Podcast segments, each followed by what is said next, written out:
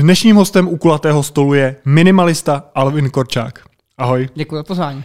Minimalistické představení. Nechal jsem to také minimalistický to představení, ale jestli ty můžeš popsat, co to vlastně minimalismus je. Jo, tak eh, minimalismus je životní styl, ale zároveň je to vlastně nějaký nástroj, který pomáhá ten život zlepšovat a pomáhá se trošku jako líp vyznat a orientovat vlastně v tom uh, způsobu života, který žijem, v tom nadkonzumním, v té konzumní společnosti, uh, kde se strašně plítvá a nakupujeme vlastně věci, které nepotřebujeme, tak minimalismus pomáhá vlastně nás nějak skrz to jako navigovat, ale nejenom na základě nějakých osobních příběhů, ale na základě vědy, nebo aspoň u mě, na základě vědy a vědeckých zjištění a různých studií. Jak konkrétně, co se po tím máme představit? Jako jak by může minimalismus zlepšit v život, kromě toho, že třeba, když eh, takový ten minimalismus, který zná asi jako většina lidí, že si třeba přestaneme kupovat zbytečné věci, tak eh, že mi to ušetří pár korun. Jo, tak právě třeba, eh, když člověk nebude ty věci hromadit, tak se mu eh, snižuje riziko, nebo snižuje se mu hladina stresu, tím, že jich doma nemá jako eh, hromadu, kterou zakopává a to vlastně pomáhá jako ke snížení rizika kardiovaskulárních onemocnění, takže už jenom první bonus, ne, že jenom ušetříme, ale ještě s menší šancí dostaneme infarkt. A kromě toho, tak to vlastně pomáhá zvednout dlouhodobou hladinu štěstí, na základě různých nástrojů a na základě vlastně toho přístupu nejen k těm věcem, ale k celkovému životu, i vlastně k nějaký jako projektové organizaci, k digitálnímu minimalismu a tak dále, tak to vlastně pomáhá uh, tu hladinu dlouhodobě zvednout toho štěstí, nejenom krátkodobě nějakýma výkyvama, to, což dělá vás, což dělá vlastně nákupy, si něco koupíme, jak se cítíme šťastní, ale díky hedonické adaptaci to vyprchá. A tady ten minimalismus na základě třeba uh, vlastně konceptu flow, na základě hluboké práce, a spousty dalších, tak pomáhá to štěstí zvednout dlouhodobě, takže ty nákupy už s náma pak třeba tak moc nedělají a už vlastně si skrz ně neřešíme problémy. A jak to bylo u tebe? Byl jsi i minimalista, než jsi věděl, že nějaký takovýhle pojem je, nebo pak si viděl nějaký film, nebo jsi se o tom dozvěděl a změnil se tvůj život? Jo, uh, já jsem vlastně úplně minimalista nebyl, měl jsem doma uh, jakoby opak, uh, nebo příklad opaku uh, u, uh, u jednoho z rodičů a to mě jako nějak vedlo právě tady k tomuhle. Ve chvíli jsem na to narazil, uh, což bylo vlastně na webu Stumble Upon, který uh, generuje náhodně stránky na internetu na základě na, uh, jako zájmu, což je vlastně ještě víc time consuming než Facebook nebo jakákoliv sociální hmm. síť a v té době obzvlášť. Tak jsem narazil právě na blog Becoming Minimalist a potom na The Minimalists americký. Začal jsem si o tom číst uh, zhruba v nějakých 17. Bylo to pro mě trochu těžší, protože to bylo v angličtině ale vlastně mi to úplně jako zapadlo do toho mého života a to jsem si řekl, tohle je přesně to, co chci jako žít. A po nějakým půl roku, kdy jsem se vlastně snažil to aplikovat, tak jsem o tom začal psát. Jaké byly první kroky? To, jsi se tady jako zbavil Zbavení se zbytečností. U mě v těch, uh, hlavně těch jako věcí, uh, z nějakého dětství. V těch 17 to byl vlastně nějaký takový jako přechod uh, mezi tím, kdy jsem si začínal budovat ten svůj život, uh, ten jakoby v vozovkách dospělý život a mezi tím dětským životem. Takže tam vlastně bylo zbavení se všeho, co nepotřebuju a bylo to i nějaké jako nastavení vlastně lepší práce se třeba se sociálníma sítěma pro mě, trávení na počítači, protože uh, já jsem byl jako od asi 9 do 15 jako docela, uh, docela závislý na počítačových hrách, takže tohle vlastně pro mě bylo i jako další krok k tomu, jak se tady těchto věcí dá zbavovat a kontrolovat to, co vlastně dělám, tak aby mě to ty věci přinášelo a ne, abych se stal jako jejich obětí. Co ti přijde takhle, že si Češi obecně nejvíc kupují jako nad, nad nějakou jako běžnou spotřebu nebo nad to, co potřebují reálně k životu? Hmm. Uh, oblečení a jídlo. Uh, víceméně jako většina národů v západním světě, tak uh, my třeba nosíme v Česku podle průzkumu Ministerstva životního prostředí a Institutu cirkulární ekonomiky zhruba, jestli se nepletu, jenom 30% našeho šatníku. Znamená 70% věcí tam visí a nic se s nima neděje. Uh, takže tady o obří jako nadkonzum, stejně tak je to vlastně s potravinama, protože jenom v Evropě se vlastně vyhodí ročně 88 mili, uh, milionů tun jídla, a zhruba 60% jde z domácností. To znamená od nás, jako od, od jednotlivců, ne z restaurací, obchodů a tak dále. Takže to, co jako nejvíc uh, plítváme a nás potřebováváme, taky jídlo a oblečení, protože oboje je vlastně docela levný oblečení. Tričko si člověk koupí prostě za 80 korun uh, ve fast fashion řetězci a to právě generuje to, že nemáme problém jich kupovat jako uh, nadbytečný množství, který nepotřebujeme. U elektroniky, která stojí většinou o řád nebo o dva víc, tak už je to taky problematičtější, protože to už je jako větší náklad pro ty lidi. A tohle podle mě přesně řeší jako hodně lidí, že má nadbytek toho oblečení, ale říkají si, a teď je to škoda jako vyhodit nebo dát pryč. Co, co vlastně by měli dělat? Jak by si měli rozstřídit to oblečení? Mm-hmm. Uh, já to mám jeden konkrétní návod, ale ještě než se k němu dostanu, tak vlastně důležitý je nejen si ho vytřídit, uh, protože to vlastně radí spousta lidí, počínají Marie Kondo a spousta dalším, dalších, ale podstatný je si nastavit systém, aby se to oblečení tam znova nedostalo. Aby člověk vlastně předešel tomu, aby ho znova nahromadil. Protože zbavit se těch věcí je celkem jednoduchý, pokud ním člověk nemá citovou vazbu, třeba uh, vlastně skrz krabicovou metodu, kdy si člověk vezme ty věci, naskládá je do krabic, a třeba z toho šatníku a po, po nějakou dobu 30 až 60 dnů je tam nechá, bere si ty, který používá a když je použije, tak je vrátí zpátky do skříně. A po těch 60 dnech vlastně vidí, co reálně nosí a co reálně nenosí. Uh, tohle je vlastně skvělá, jakoby, uh, nebo skvělý racionální nástroj, jak se na to koukat, protože v tom hrajou jako velkou roli emoce, uh, i u některých rad, takže tohle mě přijde daleko lepší, protože emoce můžou být pro nás rádný ale potom jasně podstatný tomu teda ještě předejít, aby se to tam vrátilo, skrz jako nějaký uh, vědomí, neúplně omezování, ale spíš vědomí řízení nákupů, uh, skrz vlastně nějaký 30-denní nákupní seznam, kde si píšeme ty věci, které potřebujeme. Napíšu si tam, nevím, třeba kabát a 30 dní ho nechám na tom seznamu. Až po těch 30 dnech, když opravdu vím, že ho potřebuju, tak eh, se k němu vlastně vrátím. Mám čas si položit spoustu otázek na to, jestli ho fakt potřebuji, jestli to nemůžu vyřešit jinak, jestli si tu věc nemůžu půjčit, třeba v případě sekačky nebo vrtačky. A tohle vlastně může pomoct k tomu, aby se tam ty věci, uh, věci jako nevracely, kterých se zbavíme. No a já věřím, že takhle, když někdo někomu radí, kdo třeba může mít nějaký problém s tím, že hromadí věci nebo, nebo jaký maximalista, vlastně opak minimalisty, tak eh, těžko se jako vlastně lusknutím prstů dá vlastně přetransformovat na to, že od teďka si nebudu kupovat ty, ty věci, tak jsou na to i nějaké cvičení, nebo jak tohle to dokáže jako člověk jo. docílit? Chodí, chodí třeba na nějakých sezení, kdo, kdo mu třeba, třeba s tebou, kdo mu pak jako radí? No? Eh, v Česku tady tohle není úplně zažitý. Tady jakoby třeba terapie právě pro lidi, kteří mají kompulzivní nákupní poruchu nebo poruchu jakoby hromadění věcí, takzvanou křeččí nemoc, tak tady vlastně neexistuje téměř. Uh, tady je prostě nedostatek těch lidí, kteří by se na to specializovali, protože tady jsme jakoby o 30 let pozadu oproti tomu západnímu světu, proti Francii, oproti prostě Americe, kde jako existují vyloženě vyškolení terapeuti, kteří pomáhají tady s těma problémama ale v Česku to tak není a je to hodně na, na jednotlivcích, aby vlastně sami se jako nějak využili ty nástroje a začali to praktikovat. Osobně za mnou ještě nikdo nedošel, kdo by řekl, hele, můžeš mě pomoct projít prostě, uh, projít můj skříň a pomoct mi to nastavit. Většinou ty nástroje, které jako prezentují, tak jsou docela jednoduchý a dají se zvládnout vlastně bez nějaký pomoci, jenom jakoby uh, dodržování. Vždycky je to nějaký problém, prostě nějaký motivace a tak dále, ale ty nástroje jsou vlastně jednoduchý a jsou jakoby racionální, neemoční, takže to vlastně pomáhá tomu, aby se to jako líp aplikovalo. Otázkou ale je, jestli si ty lidi uvědomují, že nějaký problém mají.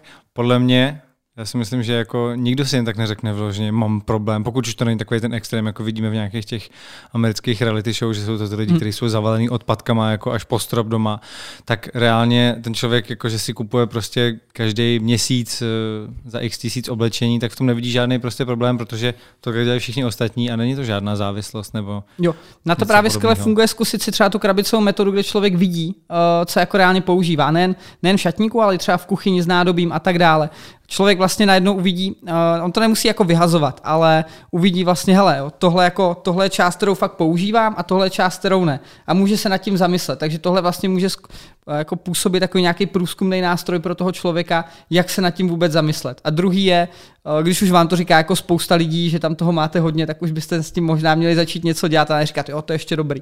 A ještě další takový jako indikátor je uh, u věcí, kdy si člověk říká, ono se to někdy může hodit v tu chvíli už by jako mělo svítit červený světlo, něco je špatně.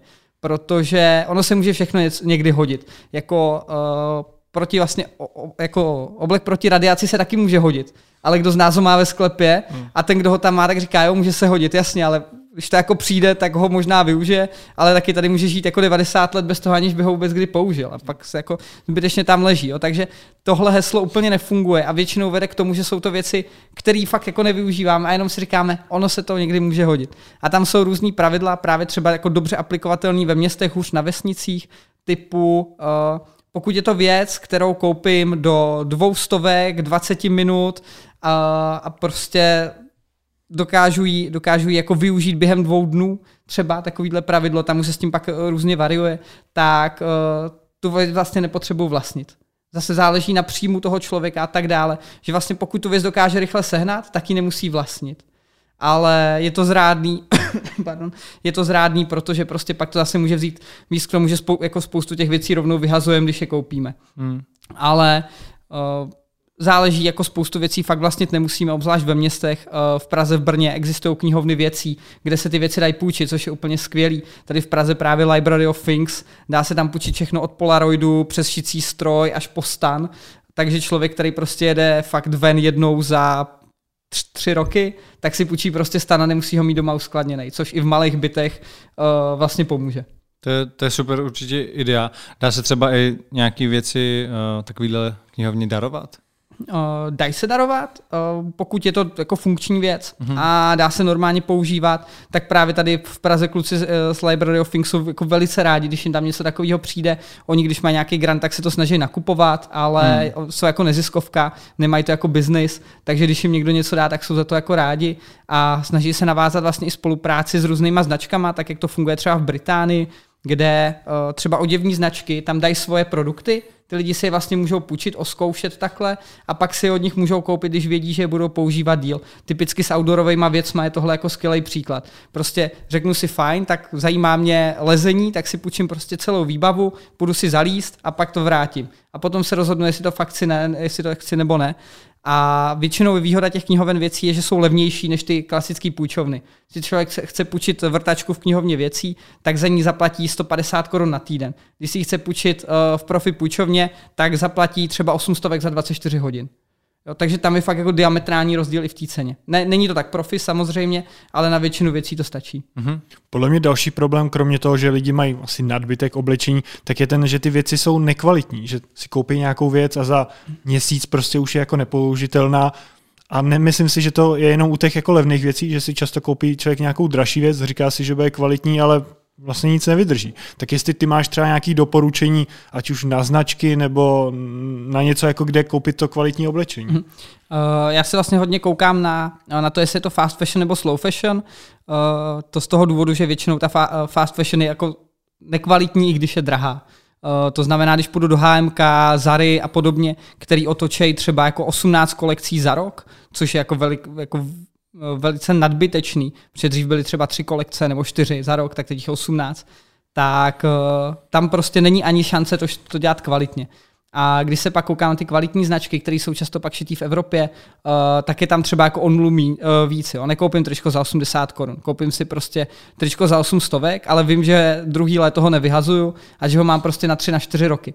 A tam se pak vlastně jako vyplatí i počítat s nějakou uh, cenou za jedno nošení, cost per wear, nebo uh, cenou za užití, cost per use, kdy si člověk vlastně vypočítá, jak moc to bude používat a to je ta výsledná cena. My jsme se neměli koukat na tu cenovku, jako jo, hele, tady tohle stojí pět tisíc, ale použiju to tisíckrát a bude mě to stát vlastně jako pět korun za použití. Uh, ale když to použiju pětkrát, tak mi to prostě bude stát jako tisícovku za použití. A tady je vlastně ten diametrální rozdíl, takže nekoukat se na tu finální cenovku, ale kou, jako vypočítat si, jak moc to budu používat. A pak vlastně dává smysl využívat i tady tyhle kvalitní oblečení. Eh, často jsou certifikovaný různýma eh, jako eh, třeba carbon neutrál, že jsou ty produkty, to většinou zaručuje, že už si někdo fakt dal práci s tím, jako vyrobit dobrý produkt. Často mají nějaký etický certifikace a tak dále. Takže i tady tohle se dá v Česku jako sehnat docela hojně a ne, nemám vlastně věc, kterou už bych v Česku teďka nesehnal i na mě, když jsem malý a hubený, což je většinou ten největší problém, uh, tak uh, už teďka jako dokážu vlastně v Česku sehnat všechno uh, slow fashion evro a evropský. Můžeme konkrétně nějaký třeba značky? Uh, jo, třeba co se týká bot, tak uh, za mě jako Wills Vegan, uh, což jsou vlastně boty, které jsou teda veganský, uh, nicméně ta kvalita je fakt jako vysoká, boty mě vydrží třeba 4 roky, uh, jenom vyměním podrážku nebo něco a tady prostě boty od Bati se dostanou jako na sice za pětistovku, ale hmm. prostě vyměňuje po roce, protože jsou už nepoužitelný.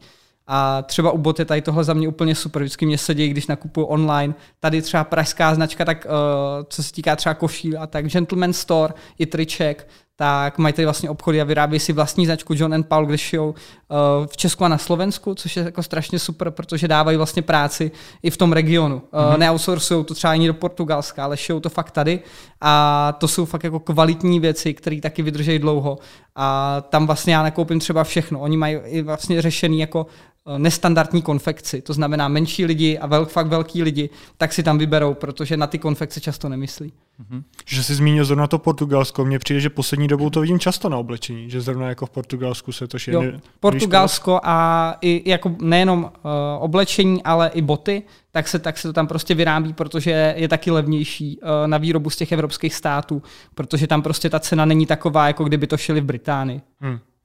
Co říkáš třeba na značku Patagonia, která má vlastně ten princip, že asi to není u nás, podle mě je to jenom v Americe, že ty věci opravují. Že ve chvíli, kdy se ti tam něco rozbije, tak po Americe jezdí kamion, který se zastavuje různě také ve městě, ty tam můžeš cokoliv přinést a vlastně po celou dobu, co vlastníš tu věc, tak oni ti to zadarmo opraví. Jo, Patagonia má úplně skvělé heslo, uh, jakoby obchodní, a to je neprodat jako uh, co nejvíc věcí jednomu člověku, ale jednu věc co nejvíce lidem. To znamená, že právě oni garantují tu doživotní záruku, která je na všechny jejich produkty a myslím si úplně po celém světě a oni jsou i hodně jako politicky aktivisticky, eh, aktivisticky zaangažovaní, typu, že dávají prostě eh, v Americe v den voleb eh, jako zavřou obchody, aby lidi mohli jít volit a podobně. Hmm. Takže oni jsou hodně v tomhle otevření a nejenom jakoby právě tady po té stránce. Nicméně myslím si, že, že to je určitě dobrá značka a tady v Česku vím, že jsou tady nějaký obchody, minimálně v Německu něco je a Osobně od nich nic nemám, nicméně si myslím, že je to dobrá značka jako s dobrým poselstvím a i vlastně s dobrým marketingem a dobrou schopností jako fungovat. Hmm. Jsi v jednom z předchozích rozhovorů říkal, že eh, spousta vlastně tady těch oděvních značek vykořistuje ty svoje zaměstnance. Eh, můžeme se vlastně, vím, že se tenkrát řešila i nějaká jako dětská práce a takovéhle věci. Jak je tohle ještě dneska aktuální? Já jsem si myslel, že třeba na tyhle ty věci od té doby, co se právě tady ty kauzy strašně moc řešily, že už se na to jako víc dohlíží, tak reálně... Vůbec. Vůbec? Ne, je, je to pořád je, ještě je, aktuální? Je to, je to extrémní problém a je to problém napříč jako odvětvíma. Hmm. Je to problém v textilu, je to problém v elektronice a tak dále. Eh, částečně je to vlastně dětská práce, částečně je to nedostatečné zaplacení, částečně je to uh, ničení jakoby životního prostředí v místech výroby. Uh, Indie třeba se pokusila zakázat vlastně to, aby vypouštěly ty továrny uh, barviva do řek, Nicméně, když člověk ví, kde je ta továrna a jde kolem té řeky, kolem té továrny, tak pozná, co se zrovna barví za tričko, protože ta řeka je třeba červená prostě od těch barviv. Uh, hodně jako v obuvnickém průmyslu pracují děti, protože mají menší ruce a dokážou líp prostě s těma botama pracovat. Uh, v textilu to jsou jako převážně ženy, které jsou tam ale třeba držený i jako násilím, jsou znásilňovaný, pokud ne, jako neplnějí ty, ty normy, které mají a jsou placený třeba jako dolarem dvěma uh, na den, což je vlastně jako nepředstavitelný, protože oni tím nepokryjou ani ty svoje životní náklady. Uh, takže to jako generuje obří problémy a ty značky se furt jako vyvinují z odpovědnosti. Oni furt říkají, my nejsme schopni to kontrolovat a ono to tak jako víceméně i trochu je, ale oni se jako málo snaží na jednu stranu, na druhou stranu to tak je, protože oni mají prostě řetězec třeba 20 subdodavatelů, než k ním dojde to kon- konkrétní tričko. Takže oni to chtějí prostě od toho prvního, ten to chce od dalšího a takhle se to zacyklí, až někde někdo prostě jako podepíše papír a pošle ho zpátky. Ale už nikdo nemá jako tu schopnost to dokontrolovat.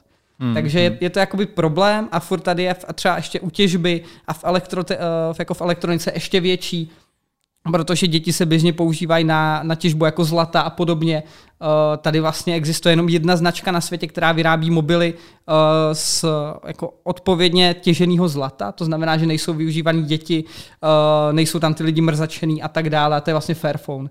Jinak hmm. nikdo jiný nevyrábí elektroniku, která by byla takhle jako etická. Že zrovna děti těží zlato, přece jako děti mají mnohem menší sílu a ale než... vlezou se do menších prostor uh, hmm. než ty dospělí chlapy a je to levnější. Uh, často ty děti jakoby pak su- suplujou i tu práci právě, protože ty muži už tam nejsou, protože ta práce uh, v toxickém prostředí uh, s chemikáliemi a při těžbě a tak dále, nejenom zlatá, ale i dalších jako vzácných kovů, tak ty, pak už tam zbývá jenom jakoby ty děti, třeba v té pubertě a tak dále, protože ty muži umřou ve třicíce prostě na otravu nějakou chemickou látkou. Takže pak už tu rodinu musí někdo živit a to jsou pak prostě jakoby nezletilí. A tohle se teda konkrétně týká všech těch známých značek který prostě známe. I třeba v tom oděvním průmyslu, ne teda to zlato, ale uh, i jako já nevím, třeba Adidas, Nike a tak, tak to jsou všechno tyhle ty značky, anebo jsou to ty menší? Uh, jsou to všechny značky, hmm. primárně ty velký, čím větší značka, tím je to větší problém, protože potřebuje vyrábět víc rychlejc. A vlastně na každou, skoro na každou značku, na kterou narazíme, uh, jako ve městě, někde v centru, tak uh, je jako skoro 100% šance, že tohle dělá. Uh, hmm. Málo, jako skoro žádná značka se z toho nedokáže tady v tom velkým, uh, velkým jako prostoru uh, dostat, i když se snaží, deklarují nějaký snahy třeba o větší ekologičnost a tak dále. Ale je to strašně pomalý, ale jako některé značky se, musím uznat, oprávně jako snaží, ale uvidíme, kdy se s tím jako reálně něco stane. Nicméně všechny klasické značky, které známe, H&M, Zara, uh, New Yorker, CA a tak dále. Všechny tyhle značky, které jsou vlastně ve všech obchodácích. Jako ve velkém obchodáku v Česku člověk nenajde odpovědnou značku téměř. Pokud to není nějaká, nějaký malý pekařství nebo něco takového, tak jako napříč těma těma značkama každý, každá má nějaký jako za sebou škraloup, ať už je to pak třeba testování na zvířatech u kosmetiky a tak dále. Takže každá ta značka v těch velkých obchodech má jako nějaký uh, buď etický, ekologický nebo prostě takovýhle problém. Mm-hmm. Já vím, že ty se hodně zajímáš o ekologii, třídění, recyklaci. Tak uh, co vlastně by měl člověk udělat po tom, co se zbaví nějakého toho oblečení, jak s ním pracovat? Protože mě vždycky zajímalo, jak fungují třeba ty kontejnery na oblečení, co se s tím oblečením potom reálně děje. Mm. Jo, tak uh, co se týká uh, oblečení, tak do těch kontejnerů se to vlastně dostane, pak se to dostane na nějakou třídící linku. Uh, jsou tady v Česku firmy, které mají vlastně chráněný uh, dílny tady na tohle, to znamená, zaměstnávají vlastně znevýhodněný lidi nebo uh, jakoby postižený lidi, jakkoliv, tak je vlastně zaměstnávají v těchto linkách, oni to přetřídějí, část věcí, která je použitelná, tak jde, tak se posouvá dál, buď mají smlouvy s nějakýma, s nějakýma secondhandama, nebo jde na charitu, Eh, pak je část textilu, která je ještě použitelná, ale už ne tímhle způsobem, to znamená je třeba znečištěná, roztrhaná a tak dále, která se tam dostane.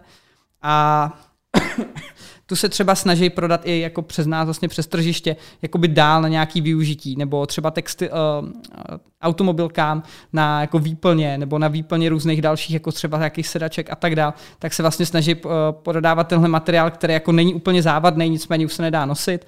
A pak z toho vznikne třetí část, která buď putuje na skládku nebo do spalovny. To jsou jako tři druhy, vlastně, které můžou tady z těch kontejnerů vzniknout.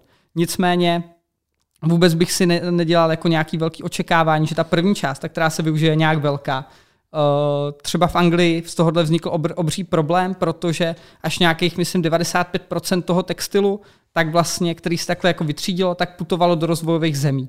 Uh, to znamená, oni to naložili na loď a jako zbavení se nebo za jako využití očkrtli to, že to dovezli do Afriky. Tam přijela obří loď, vyklopila to a víc se o to nikdo nestaral. A tam to má za následek to, že to vlastně vyřadí celý lokální průmysl uh, oděvní a obuvnický, protože najednou je tam prostě hora velká, jak, uh, jak prostě nákupní centrum, jenom riflí, a nemá nikdo ambici vyrábět něco lokálního. Že jo? Tam, jednak, jednak kolem toho tam vznikne mafie, která prostě okamžitě zabere to místo a vlastně díluje to jenom jako za větší peníze, než by si, že by si to ty lidi třeba rozebrali. Prostě kdo má větší klacek, tak to zabere. A potom to vede k tomu, že to úplně vyřadí jejich průmysl, takže to zase přinese další jakoby nezaměstnanost v tom regionu. Takže zdánlivě my, my jako chceme pomáhat tím oblečením, ale škodíme protože oni ani nedokážou tam s tím nic dělat. Oni tu, tu hromadu nedokážou uh, nějak jako ekologicky zlikvidovat, využít, jako přepracovat, nebo třeba spálit jenom ve spalovně, která zachytí jako ten, uh, vlastně ty toxické látky.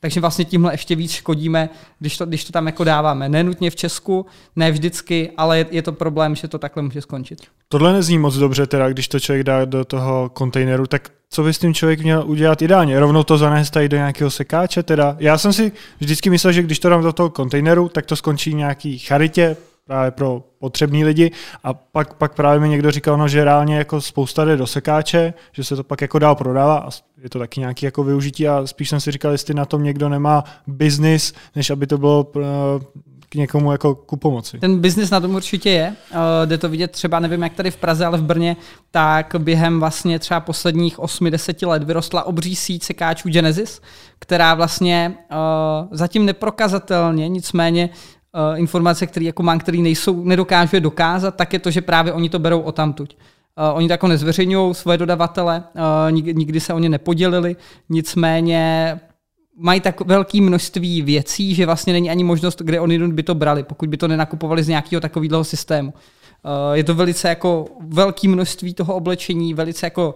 neúplně kvalitního uh, a ty sekáče tady na tomhle vlastně některý můžou jako profitovat. A co s tím udělat, tak Uh, jako první je to nějak upcyklovat. Prostě využít to k nějakému účelu, který buď bude nějaký ještě lepší, nebo ten současný. To znamená přešít ty věci, opravit je a vlastně znova je jako začít používat. Uh, potom varianta, když tu věc uh, nechceme s ní takhle nic dělat, tak první by mělo být jí dát třeba do nějakého nadačního obchodu. To jsou vlastně ne sekáče, ale obchody, které ty věci sice taky prodávají, ale financují toho, z toho svoji činnost. Uh, Může to být třeba Liga za lidský práva. V Brně to může být nadace Veronika, která financuje ekologické aktivity. A je takhle vlastně celá řada jakoby nadačních obchodů, který z toho financují i třeba sociální služby. I na menších městech. Vím, že třeba takhle v Kolíně, tady kousek od Prahy, vzniklo právě takhle, uh, takovýhle obchod. Takže první cesta by měla dát, být to dát takhle, jako zadarmo, vlastně někomu, kdo z toho ještě financuje nějakou jako dobrou činnost. A pokud to nejde, tak by bylo fajn to dát do nějakého sekáče, případně to přímo odníst na tu charitu, protože to zaručí to, že to tam jako skončí. Ale oni vám často řeknou, tohle už nechceme, my toho máme dost. Uh, třeba v zimě jako jsou potřeba deky. To je, to je věc, která je potřeba skoro vždycky. Ale z toho oblečení už ani ty charity ne vždycky to chtějí. V některých místech prostě to tam nosí tolik lidí, že už nevědí, co s tím. Uh, další varianta, pokud jsou to textíly, tak se to dá dát třeba do útulků. Uh, tam to vlastně taky může putovat pro zvířata, kde se to dá využít na různé pelechy a tak dále. A pokud to teda jako nejde takhle, tak pak by byla varianta to nějak downcyklovat, to znamená využít to k nějakému nižšímu účelu, uh, vlastně k něčemu, jako přešít to, a, nebo to používat jako hadr, nebo to používat jako nějakou uh, vycpávku, nebo něco takového. To je vlastně downcyklace, kde to ztratí ten svůj původní význam a získá to jako užití nižší úrovně. A pokud nejde ani tohle, tak bych to dal do těch kontejnerů, protože furt je to lepší, než to jenom vyhodit uh, na skládku. Hmm. Furt tohle má aspoň nějakou šanci, že to někde skončí. Ale vlastně to vyhození, jakože přímo vyhození do nějakého odpadu, jakýhokoliv kontejneru, tak by měla být ta poslední věc, kterou uděláme, protože vždycky to může skončit nějak jako líp.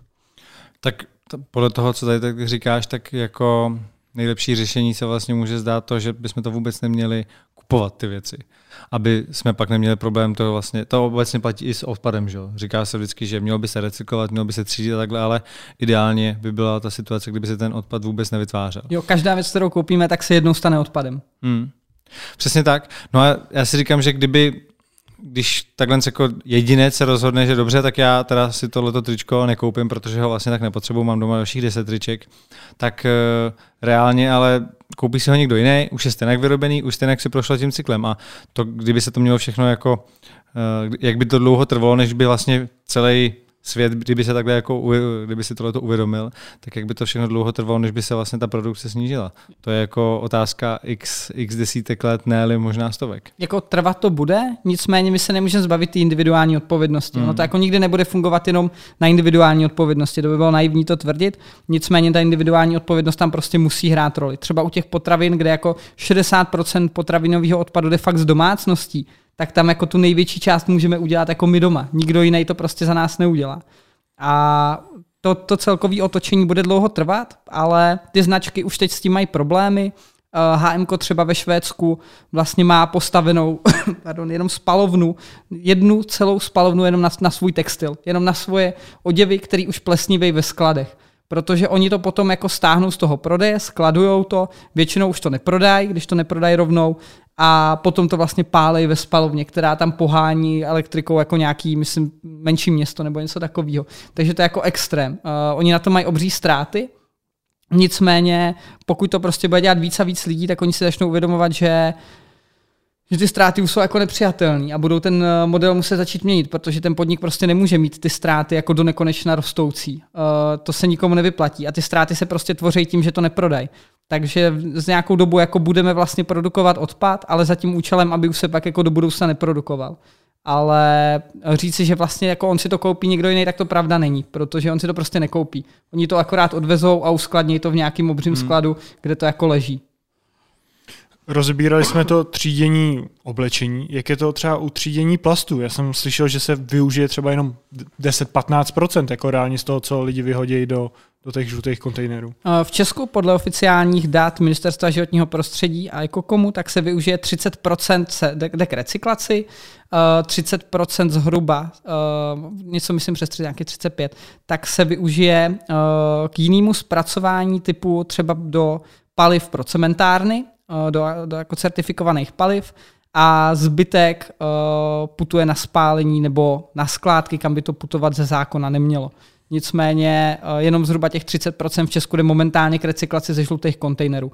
On je to problém jako z celé řady důvodů. Uh, jsou tady prostě tady levní skládkování, uh, jsou tady, nejsou tady žádný daňový úlevy a podobně pro recyklaci. Je, je to tady jako hodně těch 30% nebo málo ve srovnání třeba s jinýma evropskýma zeměma, ať si to umíme nějak jako je to, je to, je to dost málo, Uh, Česko je vlastně celkově cirkulární, to znamená z toho, že my ten, ty materiály znova využíváme, tak je cirkulární ještě pod průměrem světa. Eh, svět je cirkulární z 8,6%, Česko se pohybuje někde kolem 8%, někde 7,9%, něco takového. Takže to je fakt jako ještě, my máme fakt horší výsledek než celý svět, do kterého se počítají státy. Ale přitom při třídění jako nás, jednotlivců, jsme na tom dobře, jako jo. ve srovnání s jinýma státy. Takže my hodně třídíme, ale špatně to pak jako využíváme. Jo, my to nerecyklujeme, eh, v třídění jsme jako premianti, to se furt opakuje a tam se právě chybně zaměňuje, jako jsme nejlepší v recyklaci. Ne, my jsme nejlepší hmm. ve třízení. My to umíme hmm. vzít a vyhodit do kontejneru. To nám jde skvěle.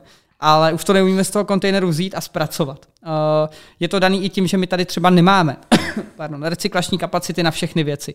V Česku jsme schopni zrecyklovat 19% eh, všeho papíru, který použijeme. My jsme se vlastně stali strašně závislí třeba na Číně. Uh, a to je vlastně i ten důvod, proč tady toho recyklujeme tak málo, protože my jsme dost dlouho brali ty odpady a prostě jsme je poslali do Číny. Uh, řekli jsme, že to teda posíláme sice do jiných států Evropské unie, to znamená, my jsme to poslali do Německa, očkrtli jsme si, nejde to do Číny, jde to, jde to k recyklaci do, uh, do Evropy, ale ve, ve výsledku to tady ty Němci vzali a poslali to do Číny ale Čína vlastně před pár lety řekla už ne, my už chceme jenom to nejkvalitnější, co máte, ten bordel, co máte, si nechte a my budeme recyklovat prostě jenom petky anebo tvrdý plast, který vlastně tady my recyklujeme taky a s papírem řekla to stejný. My nechceme papír a najednou byl obří problém, protože uh, ve všech skladech, ve všech přístavech se začaly hromadit obří množství jako vytřízeného papíru a nikdo nevěděl, co s tím, protože Čína ze dne na den řekla ne.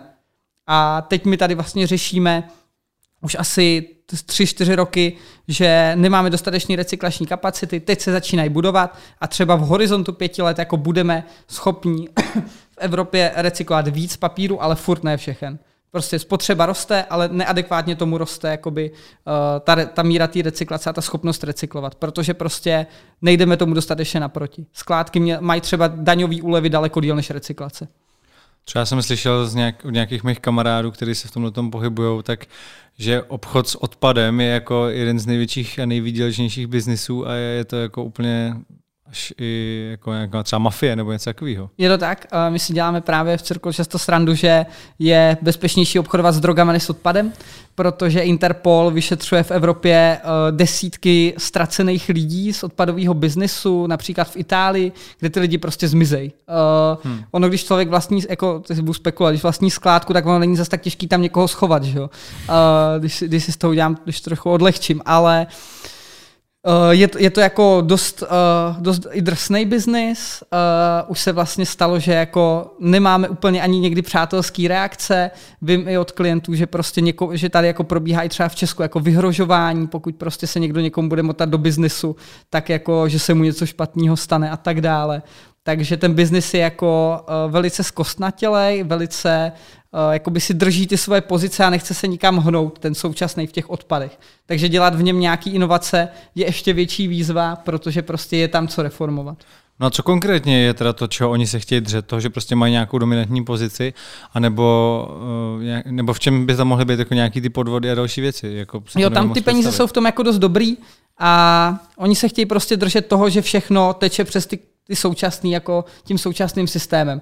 Uh, skládky se nechtějí zdát biznesu, protože je pro ně výhodný prostě od ní ten odpad odkoupit a zahrabat ho někam na zem. Uh, pod zem. To je prostě pro ně furt výhodný, takže oni se toho nechtějí vzdát. Stejně tak se toho nechtějí vzdát i překupníci a tak dále. Oni prostě nechtějí pustit ten výhodný biznis toho, že se navázali na nějakou fabriku a nabízejí nějakou cenu. I když ji nabízejí třeba cenu, která je nevý, jako nevýhodná pro tu fabriku, protože oni si zafixují cenu na pět let, v nějaký době a ta cena prostě třeba desetinásobně vzroste během té doby. Ale oni už ji nějak neupraví ani to jako té firmě neřeknou. Takže nějaká výrobní firma prostě produkuje svůj produkt a ještě furt platí za to, že si nechává třeba odvážet jako papír.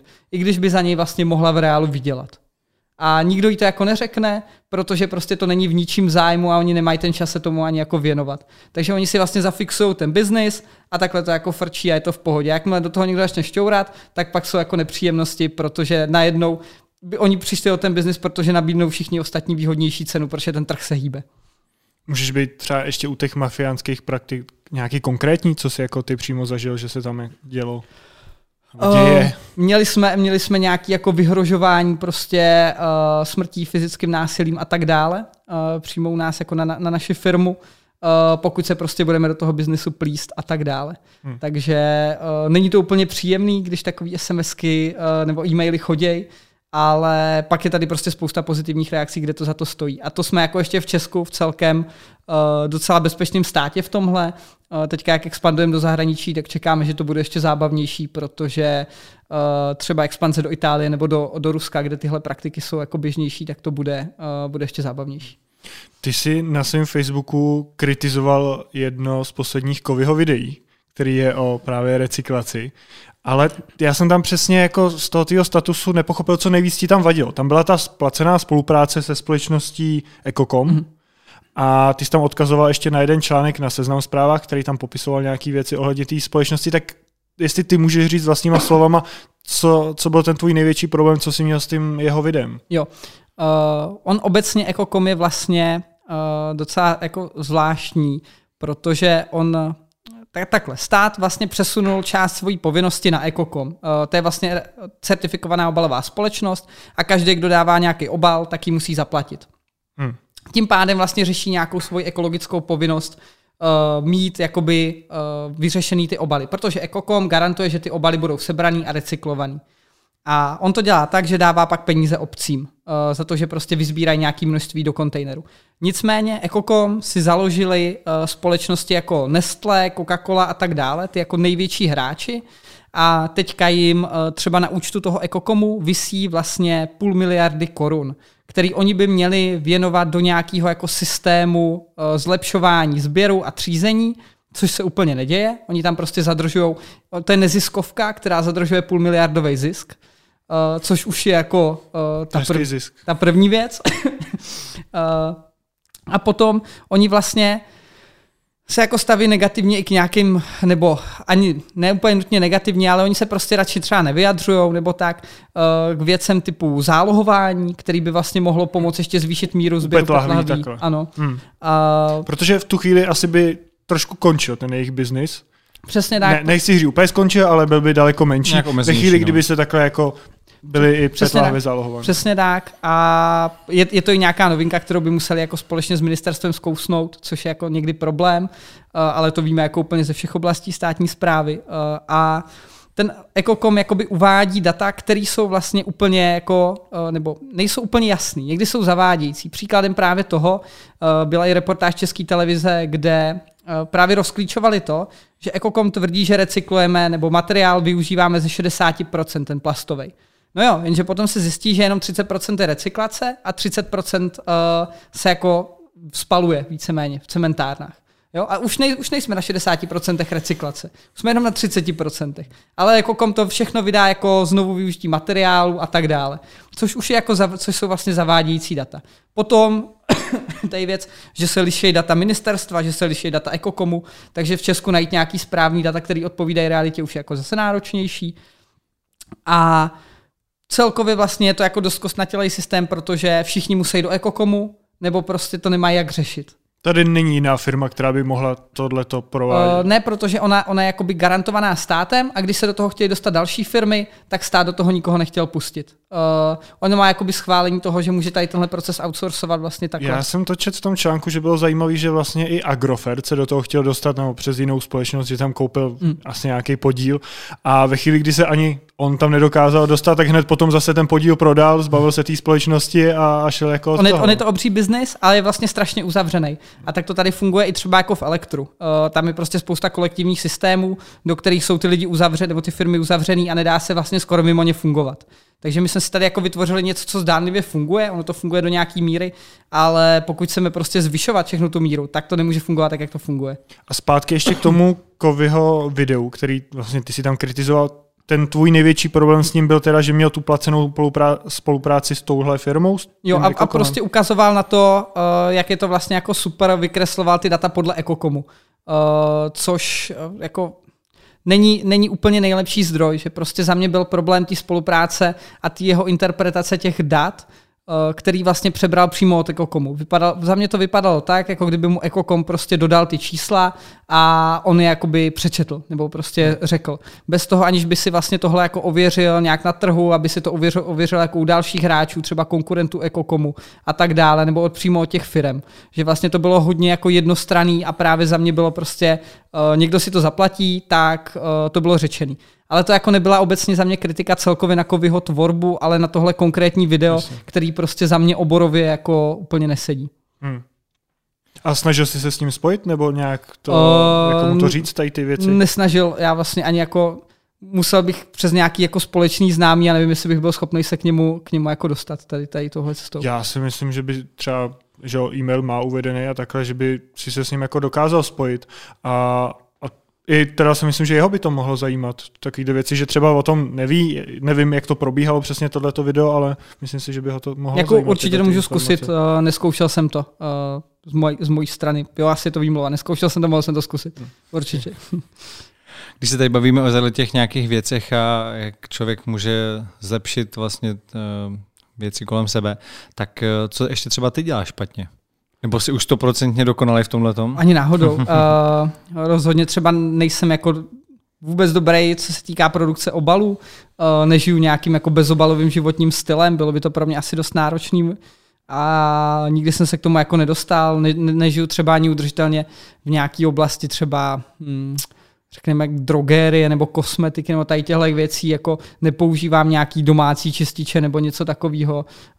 Uh, za mě prostě tady třeba na, jako na úklid a tak, když to má na sobě lepku se skříženými hnátama, tak je to nejlepší na úklid.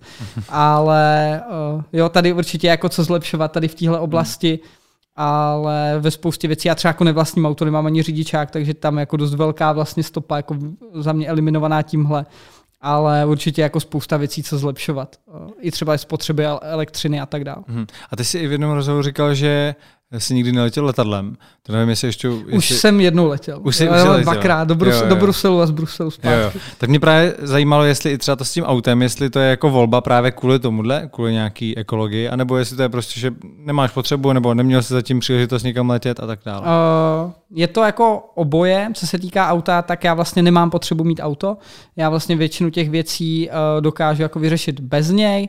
Teď teda uh, jako musím na rovinu přiznat, že přítelkyně má auto, uh, ale naše, naše využívání auta je tak jako jednou za měsíc, za dva. Nicméně já osobně jako si nechci ani řidičák dělat, protože vím, že pak bych si to auto koupil jezdil bych tím autem. A třeba jako cesty do Prahy, který vykonávám každý týden, tak by najednou nahradilo auto místo vlaku. Takže za mě je to vlastně i jako nějaký sebeomezení v tom stylu, že jako nespohodlním tady v tomhle. A že se to prostě radši budu snažit vyřešit čema ostatníma cestama, uh, než tím autem. A co se týká letadla, tak uh, tam jsem to vlastně měl do té doby, takže jsem se vždycky snažil hledat alternativu, že když jsem předtím měl do Bruselu, tak jsem jezdil hmm. vlakem, ale tady tahle vlastně alternativa jako nebyla, protože to byl prostě od Evropského parlamentu zaplacený, všechno vyřízený, takže tam vlastně nebyla ani alternativa to řešit jinak. Ale vždycky, když bych chtěl cestovat, tak uh, radši cestu jako nejradši třeba stopem, Uh, takže, pardon, takže bych radši to vždycky řešil nějak jinak, než, než letadlem, hmm. pokud to půjde. A kdyby si si teda nějaký auto už pořizoval, šel by si třeba do elektromobilů, jsou vůbec ty elektromobily jako ekologičtější, protože tam se řeší, že jo, nějaký emise a, a tak dále, ale zase při té výrobě, jestli, jestli to není horší pro to životní prostředí. Pokud bych měl jako řidičák, tak bych šel do sdílených aut. Hmm. To by byla první věc a těch bych šel nejradši do elektromobilu, protože to mě přijde jako nejlepší, jednak i z hlediska ceny, protože prostě do 10 tisíc kilometrů se vyplatí mít sdílený auto uh, skrz nějakou službu za rok naježděných, takže to by pro mě bylo jednodušší. Nejčastěji bych stejné cesty vykonával skrz jako město nebo z, jako z Prahy do Brna, z Brna do Prahy, takže tam tenhle car sharing by dával smysl. Ale když už bych si jako pořizoval auto, tak bych si určitě pořídil buď, uh, buď na plyn nebo, nebo, elektro, nebo elektromobil. To záleželo by na ceně toho auta. Ale neplánuješ teďka, jak jsi říkal. Neplánuju ještě v dohledných letech, zatím bydlím uh, ve městě, ale do pár let bych se třeba chtěl stěhovat někam na vesnici nebo na menší město, takže tam už pak budu zvažovat, jestli to bude jako obslužný hmm. no, hromadnou dopravu. No a jak, jak říkal Martin, to s, s tou ekologií, ta otázka vlastně těch elektromobilů, tak eh, zajímal jsi se o tohle nějak, jestli reálně teda vlastně podle nějakých studií nebo reálných výsledků je, můžeme teda si s to říci, ano, tyhle auta jsou ekologičtější, protože tohle, anebo naopak vlastně ve finále ne? Jo, uh, tohle je jako dost komplikovaný téma, protože musíme se bavit třeba o tom eh, jako dlouhodobém výhledu tohodle a využívání elektromobilů je určitě výhodnější z dlouhodobého hlediska, kdy vlastně eh, Zase tam je spousta problémů, ale musíme do toho zahrnout třeba i vodík, který vlastně bude suplovat uh, jakoby nějakou část energetické sítě a bude vlastně třeba umožňovat uh, dobíjení ve špičkách, protože uh, samotná elektrická síť pak ne, nebude zvládat s větším počtem uh, elektromobilů vlastně vykrývat hmm. ty špičky, když se lidi vrátí z práce a budou ty elektromobily všechny chtít nabíjet. Takže tam vznikají problémy, ale třeba vodík by právě umožňoval nabíjet je v době, eh, kdy není ta špička a pomáhal by ukládat třeba tu přebytečnou eh, elektřinu právě ve špičce, kdy je jí nadbytek a nedá se spotřebovat, tak by vlastně tohle mohl suplovat. Uh, vodík není, efekt, není jakoby, efektivní pro auta, ale efektivní dají na, na tohle ukládání té energie, takže potom by pak vlastně dávalo smysl i tady využívat ty auta. Pak se musíme bavit i o tom, jak je ta elektřina vyráběná, v Česku třeba eh, dává smysl vlastně mít, eh, začít používat agrivoltaiku, to znamená nervát solární panely jenom na pole, eh, prostě je tam jenom narvat, ale kombinovat to se zemědělstvím. Protože my můžeme ty panely zvednout, můžeme je dát výš a pod tím normálně můžeme pěstovat plodiny, které to zvládají v absolutním zastínění to může být třeba uh, chřest, jestli se nepletu, a potom to může být spousta plodin, které můžou fungovat v polostínu a ono to vlastně ještě snižuje teplotu uh, pod těma panelama, zároveň to ochlazuje ty panely, takže to zvyšuje efektivitu.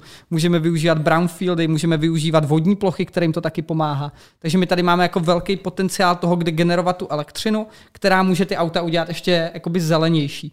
A ta výroba těch aut uh, je, může být v některých případech méně ekologická, ale záleží i na té jakoby strojové výrobě, uh, kde se to může prostě snižovat časem. Uh, nejproblematičtější můžou být baterie, které prostě, když teďka hořelo minulý týden Tesla, tak ty hasiči prostě museli sami volat do Tesly, aby jim řekli, jak to uhasit, protože nebyli schopni to uhasit, když to začalo hořet. Takže tam může být problém i tady s těma bateriemi, které jsou jednak neekologický z tohohle hlediska, jednak ne, ne, nejsou ještě úplně 100% efektivní efektivní, tak jak by třeba mohly být. Ten vývoj se furt posouvá. Ale určitě je potřeba podporovat ty elektromobily, protože jsme na nějaké cestě toho, eh, kdy to pak bude daleko výhodnější, než mít eh, ty auta jako na spalování eh, vlastně rop, jako ropy nebo nafty nebo benzínu. Když jsi, pardon, když jsi nakousl ty obnovitelné zdroje energie, jako solární panely, třeba větrní elektrárny, tak ještě když já jsem chodil na střední školu před x lety, tak ta efektivita nebyla taková, eh, že si vlastně třeba eh, větrná elektrárna, že si za sebe, na, na, na sebe nikdy nevydělala. Hmm. Jak je to dneska? Už se to zlepšilo nebo pořád? Solární panely jsou nejlevnější elektřina, kterou můžeme mít. Hmm. Je to dokonce levnější než, uh, než jádro. Ta cena těch panelů padla tak dolů, protože se začaly vyrábět ve velkým, uh, primárně v Číně. Čína, Čína je ten driver toho. Uh, ona sama jako hodně buduje uh, solární elektrárny, když teda samozřejmě buduje jiný elektrárny, ale uh, Uh, ta cena vlastně klesla a ty panely už uh, zvyšuje se jejich efektivita, to je jeden ohled, druhý klesá cena celkové výroby těch panelů, takže teďka ta návratnost už je uh, třeba jako 10 let a ten panel po tu plnou dobu funkčnosti funguje 20 let, takže třeba za půlku se to vrátí mm-hmm. a pak už to vlastně jenom přináší zisk ale ten panel jako nefunguje 20 let, může fungovat 30, 40 na, jako s nižší vlastně výkonností, takže ta návratnost je tam pak jako úplně jiná. Eh, takže ty panely se úplně neskutečně eh, pohly a teď právě tady zažíváme jakoby v Česku druhý solární boom v uvozovkách. První byl nastartovaný docela jako uměle pobítkama, který jak víme, prostě uh, nebyly úplně dobře zvládnutý, což neudělalo dobrý jako mediální obraz solární energetice. Nicméně teďka vlastně byl vypuštěný nějaký jako výzva do modernizačního fondu, kde se přihlásilo tisíce projektů na solární elektrárny v Česku, protože je to tak výhodný, že když by na to dostali jako startovní, eh, ten startovní push, aby to jako rozjeli, tak se to vlastně vyplatí. Oni potřebují, buď si to jako můžou vzít půjčku, nebo právě nějak jako někoho, kdo je založí ze začátku, aby tam byla ta vstupní investice do těch velkých projektů, které pak jsou výnosný. Když jsme se ještě bavili, že není problém ta recyklace u nás, u nás Čechu, ale spíš nějaká ta nadprodukce, tak co já vidím jako problém, tak je, jsou takový ty reklamní předměty, typu klíčenky, dvougigový flash disky a tyhle ty věci, co každá firma pořád vyrábí a dává tu svým klientům a takhle. Přijde ti to, že to pořád ještě trvá za prvý a za druhý, že to je opravdu jako velký problém v těch společnostech? Je to problém a z marketingového hlediska je to podle mě absolutní nesmysl. No, já jsem to v životě nepoužil, nějakou klíčenku nebo takhle. Je, jako, je, je, to, je to úplná zbytečnost, hlavně no. nikdo si s tím tu značku nespojí. Že? Člověk dostane tušku a chce s ní psát a nebude se koukat, nikdy si nespojí, prostě ho vlastně půjdu, uh, nevím, do Vodafonu, protože jsem od nich dostal pěknou tušku, hmm. nepřevedu si k ním službu, to mě vůbec nezajímá. Uh, ten efekt je úplně minimální a mě ještě fascinuje, když tady začínají vznikat agentury, které jdou dělat uh, jako zelený merchandising. Vlastně tady tyhle produkty jako zeleně. A já si říkám, ty ale to je úplně jako mimo. Tohle je úplný hmm. nesmysl. Jo. Teď nejzel, nejzelenější merchandise, který je ten, který neexistuje. Uh, protože to jinak nemá vůbec smysl dělat. A z hlediska jako utracených peněz, tak uh, je to úplně mimo. Uh, ty peníze nemají vůbec tu efektivitu, kterou by mohli dostat skrz jiný marketingový kanály. Takže už jenom z marketingového hlediska to nedává smysl, nehledě jako z nadkonzumu, nad spotřeby, plítvání materiálem a tak dále. Celý, celý jako tady ten merchandising, balónky a takové věci, tak je za mě úplně špatně. A já si vlastně už poslední asi dva měsíce říkám, že bych strašně rád zpracoval článek, který bych jako vyrešeršoval a podložil vlastně ekologickou, eh, jako doložil ekologickou stopu merchandiseu, eh, toho, jak je vlastně negativní i s nějakou jako efektivitou marketingovou a odpublikoval to pak v nějakých jako marketingových časopisech, už si s tím nějakou dobu jako hraju s tou myšlenkou a snažím se k tomu dostat, ještě to úplně nenašel často zpracovat, ale bylo by to jako hodně zajímavé tohle vlastně celý ukázat, že tohle je jako největší nesmysl uh, jako momentálně prostě používat. Ty pracuješ jako marketér. Není to trošku jako opak toho minimalismu, že marketing je vlastně reklama, má propagovat nějaké věci, služby, tak uh, jestli si to trošku nebije u tebe. Jo, jo, tohle, tahle otázka je jako dost častá vlastně i na mojich přednáškách. A já vždycky říkám, že marketing je nástroj a za jedna nás, jak ho využijeme, stejně jako třeba oheň. A ten marketing může sloužit k tomu, aby jsme propagovali jako nesmyslné produkty, zbytečný, nadbytný. Uh, můžeme se prostě podívat, můžeme dělat marketáka třeba pro vyš, jo? prodávat věci, které nikdo nechce za prostě pár korun, a které vlastně ani nefungují.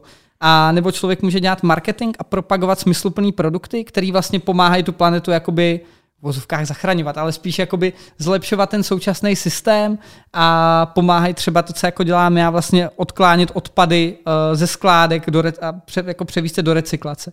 A tady je vlastně o tom vzít ten nástroj a využít ho jako pro dobrou věc, dělat, já, já tomu vlastně říkám, jako, že dělám nějaký green marketing nebo sustainable marketing, který vlastně udržitelný i z té jako samý svojí podstaty.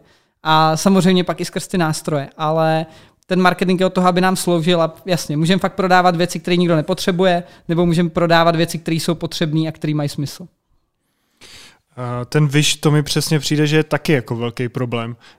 Často to tady vidím, že si někdo objednává, chodí jedna obálka za druhou a jsou to ty věci za dolar. To je podle mě přesně ta nadprodukce, že většinou asi tyhle ty věci, co si tam objednávají lidi, tolik jako nepotřebují. Že to je spíš ta levná cena a Jo, je, je to levný, hlavně ta, ta reklama jako pak úplně všude a jsou to často fakt zbytečnosti. A ono to má ještě spoustu jako externalit, typu, že vlastně od začátku roku, třeba v moři, díky zvýše, jako, jako zvýšený frekvenci toho, jak plujou lodě a tak, tak skončilo zhruba 3000 lodních kontejnerů s nákladem, který popadaly prostě do moře.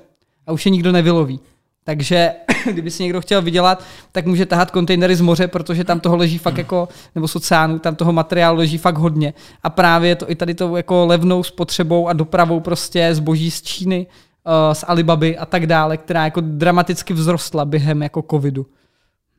Ty spolupořádáš eh, je minimalistický festival, tak co konkrétně na takovémhle festivalu člověk může vidět? A O čem vlastně takový festival je? Předpokládám, že se bude hodně lišit od těch klasických festivalů, na které jsou lidi zvyklí. Jo, ten název festival vlastně je zvolený proto, protože on to není ani jako konference, ani úplně festival, že by tam byly prostě nějaká hmm. hudba a tak, ale uh, je to spíš zaměřený na to, jako přiblížit ty témata okolo toho minimalismu. Vlastně všechno, co je s tím jakoby nějak spojený. Ať se to týká právě i toho třeba slow fashion, fast fashion, ať se to týká uh, jídla, uh, třeba jako slow food hnutí, který je jako hodně zajímavý za mě, uh, který jako vzniklo v Itálii, nebo digitálního minimalismu, cirkulární ekonomiky a tak dále. Uh, jsou tam vlastně i workshopy, eh, kde ty lidi si zkoušejí buď něco vyrábět, nebo prakticky jako vlastně si nastavit to, jak nakupovat bezobalově a tak dále. Takže tam vlastně nějaká sekce, eh, měli jsme tam i jako koučku, která vlastně vysvětlovala, jak jako na nějaký, nějaký well-being a tak dále. Takže máme tam vlastně tuhle část, která jakoby prakticky něco ukazuje a pak je tam ta část teoretická, kde jsou i ty lidi, kteří mluví třeba i o minimalistickém cestování a tak dále a ukazují vlastně uh, spíš tu teorii. Takže to jako kombinace vlastně nějakého jako uh, praktického rozměru a teoretického rozměru témat, které jsou na to navázají na ten minimalismus, ne čistě jenom minimalistický a pak to vlastně navazuje nějakou, nějakou jako pokračováním někde do nějaký v době, kdy to jde hospody nebo a je to takový, takže takový spíš nějaký jako uh, workshopy, přednášky a takové věci, jo, jo, jo. můžeme představit. Je, je to tak. A tam jako ambice ten festival vlastně furt rozšiřovat. Minulý rok uh, se ještě stihl poslední víkend předtím, než se všechno zase zavřelo, hmm. ale kdo ví, jak to bude letos a jestli to jako vůbec přežije. Já jsem vlastně ten festival spolu zakládal, ale teď už na ní úplně nemám čas, takže jenom, jenom jako sleduju, jak to vlastně funguje hmm. a kdo ví, jak to, jak to jako bude letos. Není to úplně velký, takže to prostě jako, pokud to nebude, tak je to fakt velká finanční ztráta. Tohle, tohle si tak jako představu spíš pro jednotlivce, že prostě nějaký člověk má o to zájem eh, nějak pomáhat, takže se půjde na takovýhle festival podívat. A co firmy mají zájem o to, o přednášky pro svý zaměstnance nebo přímo i pro ně vlastně, aby věděli, jak třeba nějak eh, víc eko a minimalisticky se chovat k této planetě. Mají o to zájem. Já můžu říct třeba spolupráci s O2, která byla velice dobrá, kde vlastně Eh, původní ambice byla dostat to do všech jako poboček O2 a udělat s nimi, jakoby udělat jim přednášky. Oni s tím měli spojený i nějaký uh, nějaký swap, který tam vlastně zorganizovali. Takže i, a ten, to, co tam jako zbylo, tak pak šlo na nějaký charitativní účely. Takže i jako velké firmy mají, teďka mám rozjednanou další, to zatím nemůžu říkat, uh, protože je to prostě v jednání, ve chvíli to, to uskuteční, tak pak jo, ale uh, taky nadnárodní firma, docela velká, uh, všichni jako známe. A ten zájem tam je i z hlediska těch jako velkých firm, dostat to k těm svým zaměstnancům a ukázat jim to, protože já se vlastně ten minimalismus snažím stavět na těch vědeckých, uh, vědeckých základech a tam jsou prostě prokazatelné jako i psychologické výhody toho. Uh, na rozdíl třeba, kdybych to stavil na osobním příběhu, jak se to někdy dělá. A to je prostě pro ty firmy zajímavý, protože mm. jsou tam konkrétní studie, na kterých to stojí a Eh, třeba právě v tom O2, tak tam eh, byla i motivace pro jednoho člověka rozjet si vlastně svůj side business, eh, takže omezil pak nějak aktivity v, v O2 a rozjíždí, rozjíždí nějaký svůj side business na základě té přednášky. Hmm. Takže má, má to motivaci i v ostatních ohledech. Jsou takový dva přístupy, se kterými se setkávám. Někteří lidi tvrdí nebo lpějí vlastně na tom mít fyzicky nějakou knížku. A pak jsou lidi, kteří říkají, že v dnešní době nepotřebuješ mít vlastně už tu fyzicky tu knížku, ale stačí ti audiokniha, případně třeba nějaký Kindle, že jo, ve hmm. který, nějaká čtečka, ve, kterým, ve který ty knížky máš. Tak eh, co si o to myslíš ty? Zrovna u knížek uh, jsou dvě věci, kterých, kterých mám hodně, a to jsou knížky a kitky. Uh, já vždycky říkám, že každý minimalista má nějakou neřest, uh, něco, čeho má víc. A za mě jsou to papírové knížky rozhodně, protože prostě mám rád ten feeling toho papíru a tu vůni těch nových knížek, to je prostě nezaměnitelný a rád si prostě v tom jako čtu. Uh, mám rád ty audioknížky, to se, za mě se to s tím nevylučuje, ale je, je pro mě jako důležité vlastně si změnit uh, to koukání jako z displeje, kde sedím třeba prostě 10 hodin denně u práce, tak do něčeho jiného a ten Kindle by to prostě za mě nenahradil. Hmm. Uh, tak jako to nahradí papírová knížka. Takže uh, i když se snažím spoustu knížek dál posouvat, tak furt jich mám třeba nějakých jako 100-200, který mám, který, ke kterým se chci vracet a jsou prostě za mě jako dobrý. Takže knížky preferuju v téhle formě. Souhlasím, souhlasím, protože třeba můj názor byl takový, že lidi, kteří preferují eh, audioknížky, tak eh, že vlastně jako poslouchat, mít pořád na uších sluchátka je určitě tak jako méně zdravý, než to, když by si jako člověk nějak četl, nehledě na to, že při tom fyzickém čtení že se člověk i vzdělává prostě tak, že vidí tu větu, jak je napsaná, takže eh, Přesně zlepšuje tak. se gramatika a tr, což odpadá vlastně u toho, když to poslouchá. No. Je to tak a navíc u toho poslouchání většinou máme tendenci ještě něco dělat. Hmm. Eh, pustit si to k vaření nebo k uklízení nebo k běhání a vlastně se pak nesoustředíme plně ani na jedno, protože hmm. neexistuje nic jako multitasking. Existuje jenom jako rychlý přepínání mezi single taskama. Takže potom prostě se stejně víc unavujeme a nemá to ten efekt, který, který by to jako mělo být, jako když si fakt sedneme a naplno se na to soustředíme. Může být takhle minimalismus i o nějakým estetickém cítění, protože to přijde, že mám třeba já, že asi jsem ně, jako z nějaký části minimalista, ale pro, pro mě nebo u mě to není takový důvod, že bych jako byl ten ekolog nebo tak, ale spíš, že se mi to jako líbí, mít málo věcí, že nemít ani jako byt, kde by byla jedna věc vedle druhý a takhle. Určitě, tak ono, ono vlastně jako to, co si nejčastěji lidi představí pod minimalismem, taky nějaký, nějaký umění. Uh, ono to jako vychází vlastně z toho. A ten název jako primárně vznikl jako umělecký směr. Až potom se z toho stal nějaké jako lifestyleový označení.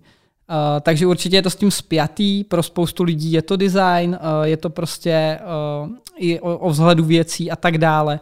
A pro spoustu lidí se to pak i vlastně kombinuje dohromady, protože pak si jako spousta lidí ne, nebo se snaží si myslet, že minimalisti jsou ti, kteří mají jenom černý oblečení nebo jenom bílé oblečení a tak dále, ale ona jako někdy to pravda je. Uh, za mě to třeba pravda, jako téměř já mám jenom tři barvy v šatníku, uh, černou, modrou a bílou. Uh, nic jiného tam vlastně není. Takže pak to jako takhle u těch minimalistů může být, protože ono to zase usnadňuje jako život a rozhodování a tak dále, to napojení na další věci, ale má to vlastně jako usnadňuje to pak i nějaký to designování těch věcí, že si třeba jako fakt tíhnou k jako úzký paletě barev a tak dále. Takže určitě je to s tím propojený. U těch věcí je to asi jasný, co ten minimalismus jako znázorňuje, ale ty si říkal, že je i minimalismus v sexu v jednom rozhovoru. Jak si tam představit ten minimalismus? Uh, jo, to, tohle, tohle není moje myšlenka, to mám od The Minimalist amerických. A oni to popisují, že je to vlastně hodně jako uh, o tom prožívání toho. Oni, uh, jako někteří lidi to vlastně pak spo, spojou jako s nějakou tantrou a podobnýma věcma a vlastně o tom, jako že, že by to vlastně nemělo být jenom uh, za tím smyslem toho vyvrcholení, ale že by to prostě mělo obsahovat jako spoustu dalších aspektů, měl by to být vlastně nějaký proces uh, a tak dále, že by to mělo být daleko víc vědomější, protože se z toho vlastně taky stala jako do určitý míry komodita a stalo se z toho prostě do určitý míry jenom jako nějaká snaha zdroje jako potěšení a jenom toho prostě mít to, nevím, za 15 minut za sebou a zdar, ale že to vlastně jako znamená něco víc a mělo by to být jako daleko hlubší. Tak to je jako ta myšlenka, myšlenka tady v tomhle. Ale doporučuji na to The Minimalist a jejich dvouhodinový podcast na tohle téma.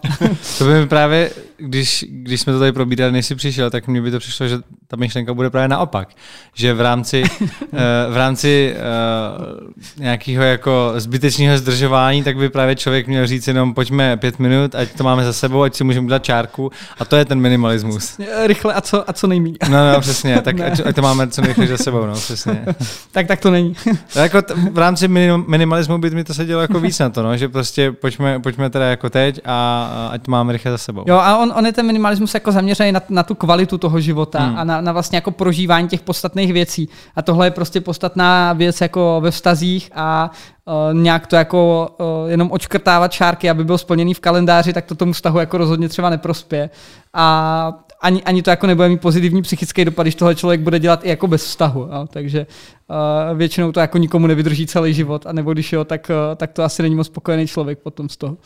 Co digitální minimalismus? Je to taky o tom třeba v telefonu mít co nejméně aplikací, ještě si je nějak se třídit a takhle? Určitě, ale je to spíš o vědomém využívání toho, protože Uh, to, co vlastně třeba vykresluje i film Social Dilemma, tak vlastně ukazuje to, jak jako ty sítě s náma manipulují. A Uh, jako nejvíc času teďka trávíme na sociálních sítích, většina z nás asi. A je to o tom, že vlastně to jako designujou adiktologové, ale takový, kteří přišli jako na temnou stranu, trochu se dá říct. Jo. Ty, kteří vědí, co jako ty lidi dokáže dostat k tomu, aby na tom byli závislí. A my se na tom závislí staneme velice rychle, kvůli prostě dopaminu a tak dále. A je to i o tom vlastně uvědomit si, k čemu nám to jako má sloužit, že to má být nástroj. Stejně jako u těch věcí je podstatní si vlastně uvědomit tu užitnou hodnotu toho. Že vlastně každá sociální síť má být náš nástroj, každá apka, každá, každý web nám má k něčemu sloužit. A nemělo by se stát, že my sloužíme jemu, jo? že prostě fungujeme akorát proto, aby jsme lajkovali, aby jsme si jeli co nejvíc stories a tak dále. Vždycky by se si měli jako uvědomit to, co nám to přinese a když nejsme schopni to regulovat nějak jakoby vědomě, říct si, hele, tak tohle už jako ne, tak na to je prostě, jsou na to nástroje, které nám pomáhají se jako soustředit. Uh, můžou to být i nástroje, kde si třeba nastavíte, že dvě hodiny prostě budete mít teď pauzu od sítí a budete, nebo od celkově od čeho digitálního, nejenom sítí, ale i třeba z pravodajských webů pro někoho. A budete se soustředit na práci A pokud to budete chtít porušit, tak musíte zaplatit 5 dolarů. Uh, což je jako dost motivační, protože když tohle budete porušovat každý den, tak za chvíli už jako nebudete mít co porušovat, protože nebudete mít z čeho žít. Takže jsou i takovýhle jakoby dost drsný motivační způsoby, jsou i samozřejmě jednodušší, uh, ale je to, je to jako o tom nastavení vlastně i mít pořádek v těch věcech, uh, mít to prostě nějak jako jednoduše organizovaný všechno, aby člověk se vždycky dostal k tomu, k čemu potřebuje. Nemít prostě na ploše 400 uh, eh, jako složek, která má název 1 až 400, nikdo neví, co v nich je, ani, ani ten člověk sám. Nemít prostě 500 uh, eh, giga jako fotek z dovolených, na který se nikdy nepodívá a tak dále. Jo? Vlastně být jako i nějak trošku střídmej v tomhle. Třeba vlastně ani nevytvářet ten digitální content, když to není nutný, jo? protože my jako furt je takovej půjč do toho, každý, aby vytvářel digitální content. Každý dneska prostě chce být Instagramer, každý chce mít milion uh, followerů na Instagramu, každý chce teďka dělat podcast a tak dále. Každý tvoří jakoby digitální content bez toho, aniž by se zamýšlel, jestli to má tu hodnotu. A jako příkladem toho je i naše jako focení. Všichni máme prostě foťák v mobilu a těch fotek, co napráskáme z dovolených, na který se nikdy nepodíváme, tak to jsou jako uh, desítky giga u každého z nás. Jo. Hmm. A to, to je fakt jako velké množství zbytečného obsahu a zbytečně ztraceného času. Protože uh, jako zároveň fotím, mám vystudovanou vlastně střední fotografa a ono to jako za mě funguje tak, že když fakt něco kvalitně fotím, tak buď se soustředím jenom na to focení, anebo na to prožívání ty situace. Nejde se soustředit na oboje. A prostě když fotím uh, nějakou událost, prostě ať je to třeba ples, nebo když jsem fotil jako takovýhle věci, tak nikdy jsem si tu akci neužil a doužívával jsem se jí zpětně u prohlížení těch fotek. Protože prostě to se nedá soustředit na oboje. Akorát u toho telefonu si to prostě neuvědomujeme protože to není jako 8 hodin focení v kuse. Já jsem si to nikdy neuvědomil, když jsem fotil jako 20 minut. Ale když už fotím jako 6 hodin v kuse, tak si pak uvědomím, že si vlastně nic z toho jako moc nepamatuju a vlastně zpětně to až vidím na těch fotkách. A tohle se jako děje každému z nás, když veme mobil do ruky, protože se soustředí na to, aby ten záběr byl co nejlepší a vůbec neřeší, co vlastně fotí. A takhle tvoříme zbytečně digitální content jako ve spoustě oblastí a mělo by to být i o tom zamyslet se, jestli ho potřebujeme jako tvořit. Je pravda, že takhle si vlastně lidi, my všichni říkáme, že ovládáme třeba ten mobil, ale často spíš ovládá ten mobil nás, že nám ukáže upozornění, tak vlastně on rozhodne, že vezmeme hmm. ten mobil hned do ruky, když nám Facebook ukáže nějaký zajímavý článek, který ví, že nás zajímat bude, tak on vlastně rozhoduje o tom, že na to klikneme, že spíš my jsme ovládaný těma sítěma a tím mobilem, než aby jsme to ovládali my. Je to tak a je to taky vedený, že jo, všechny notifikace jsou často značený červeně, aby jsme to uh, viděli. Jsou to srdíčka. Přesně vlastně. tak, oznamují nám to zvukem, co má jako spousta, co zjišťuju, tak spousta lidí nemá prostě vyplý notifikace a to jako ani lidi, kteří dělají třeba biznis. Jo. Eh, člověk sedí s někým na zkusce a mu tam prostě 40krát za, jako zapípá nějaký upozornění z nějakého WhatsAppu, kde mu píše manželka. Uh, jako super, fajn, ale takhle to jako nemá fungovat, že jo? Ty notifikace vás mějí upozornit na něco důležitého a ne na každý prostě štěňátko, který mi někdo pošle. Uh, takže i tohle bychom si měli kontrolovat. A tak stejně je to s těma barvama. Když si vlastně přepneme mobil, což jako jde, uh, jak iPhone, tak Android, přepnou do černobílého zobrazení, tak najednou ta motivace ho používat jako rapidně klesá protože ty barvy jsou to, co nás jako láká. On je to barevný, je to zajímavý, že jo? Ale když se budu koukat na, černo, na černobílý Instagram, jak dlouho tam vydržím? Tak 30 sekund, protože všechno bude vypadat stejně. Hmm. Jo? Najednou už to nebude mít tu krásu. A tohle je právě třeba super si to zkusit, najít si návody na internetu, jich spousta a přepnout si to třeba na týden, na dva do černobílého režimu a člověk najednou uvidí, jak vlastně ten telefon ho jako neláká, když tam nejsou barvy. Jediný ty barvy to jako třeba takhle můžou změnit.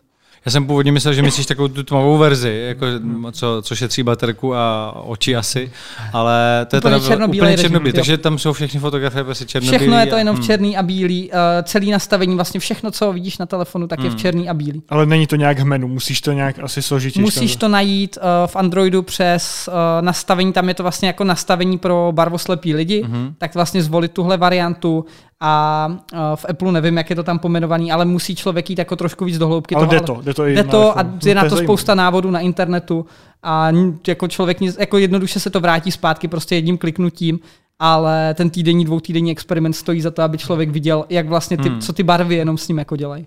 To je zajímavý, to je zajímavý, to možná zkusíme. No. Hmm.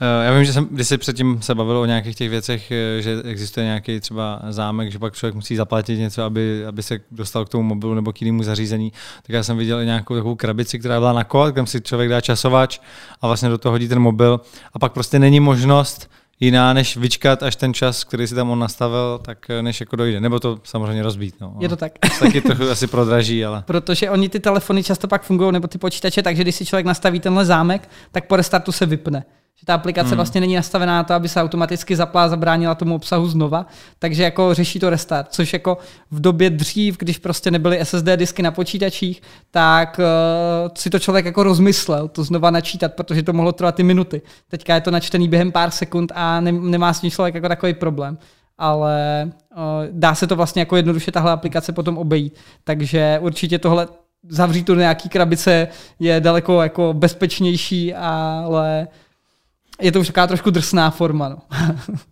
Člověk musí koupit krabici, kterou využije dvakrát a pak mu bude doma stát. Ty řídíš marketing eh, v technologickém startupu, což je to digitální tržiště, tak můžeš popsat koncept tady té společnosti? Mm-hmm. Uh, tak my se vlastně z Cirklu zabýváme tím, že propojujeme uh, nabídku odpadů uh, s poptávkou. To znamená, jsou tady velké firmy, které produkují buď z výroby věci, nějaký odřezky a tak dále, nebo třeba obalové folie, palety a už pro ně nemají využití. A vlastně varianta, která by nastala, tak je to, že oni se toho musí zbavit ze zákona. To znamená, buď by to poslali do spalovny, nebo by to poslali na skládku. Ale my se snažíme o to, aby všechny tyhle materiály našly další využití, včetně nebezpečných odpadů aby si je vzal někdo, kdo je znova přepracuje a případně použije třeba zase ve výrobě, nebo je nadrtí, na, eh, na mele a tak dále. A pak je zase u nás nabídne a prodá už je těm koncovým výrobcům. Takže my vlastně propojujeme jakoby ten odpadový svět uh, online, což je vlastně jakoby docela novinka, protože ten svět funguje hodně jako uh, na telefonech, v papírech a tak dále. Není vlastně moc digitalizovaný a ta digitální gramotnost je tam někdy až překvapivě nízká ale... Takže nemáte jako reálně nějaký sklad, vy jenom propojujete prostě Jo, my jsme ten prostředník, který aktivně pomáhá s tím obchodem, který hmm. pomáhá zhánět právě, pro, najít ty strany, propojit je, prodat jim ten materiál navzájem. A máte tak. tam nějakou provizi, předpokládám? Uh, ne, my fungujeme na jiném systému, uh, my fungujeme na freemium modelu, to znamená, uh, ze začátku vlastně tam jsou ty funkce zdarma, až třeba vlastně v případě jako toho propojování, tak je tam pět propojení zdarma, že ta firma může jako pětkrát poptat materiál a pak až by se vlastně mohla překlopit, nebo měla, nebo jak záleží na ní, do placeného modelu, kde vlastně pak platí docela nízkou částku měsíčně, za to, že vlastně využívá ty naše služby dál. A to je vlastně jedna z našich, jedna z našich cest. A to je nějaká fixní částka? Je to fixní částka, je to šestovek za měsíc pro tu firmu, což vlastně ve výsledku, když ta firma produkuje jako třeba tuny odpadů, tak je to hmm. jako nic oproti tomu, co platí jako za odvezení na skládku. Tohle... A to je stejný pro všechny firmy teda? Jo, to je, to je stejný. Bez ohledu na to, jak je velká. Jo, jo, je to tak. A tady vlastně to je jako zlomek toho, za jednu tunu, když ji nechají odvíst na skládku, tak zaplatí zhruba třeba 1000 až 1500 korun.